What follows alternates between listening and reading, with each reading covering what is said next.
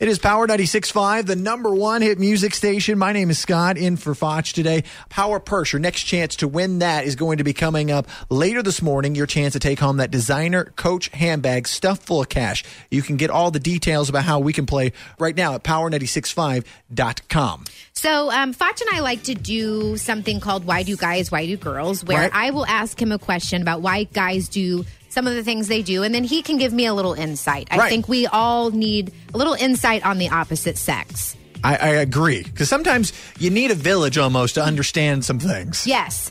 So, my question is why do guys never ask details whenever they are being told juicy information? Okay, so here's an example. Okay. So, every th- this this is goes for every guy I've ever met, okay? He is telling me some some juicy gossip and I'm like, "Okay, so and then what did they say whenever whenever you told them that?"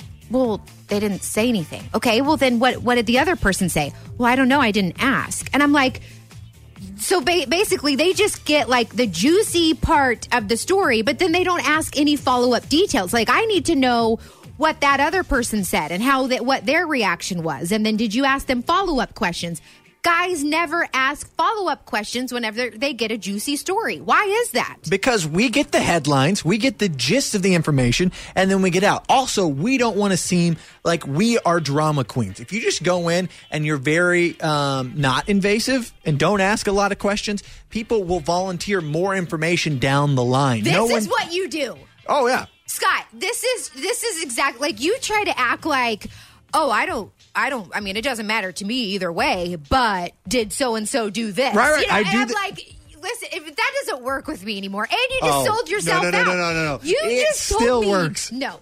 You you just told me your secret. You you are the worst about trying to act like you don't care. Listen. but then you ask. You are one of the guys that ask follow up questions, and Oh. I'm like, oh, for somebody that I doesn't care, you're revel pretty in interested. gossip. I'm, I'm, I will not. Oh yeah. I will not even front on this. I revel in gossip. You think I don't? Cheyenne's friend Ashton and I are like the biggest g- gossip queens we know. We'll just sit around and I'll ask her like, "I want to know this, I want to know that," and she thinks it's hilarious. She said she's never met a guy like me that likes gossip as much as I do. so you are the exception. Yes. But other guys, they don't ask follow up questions to get more of the details, and it's so frustrating. because they don't want to come off as gossip. They don't want to be like me. They're trying to be the opposite of me. That's what it is. All right.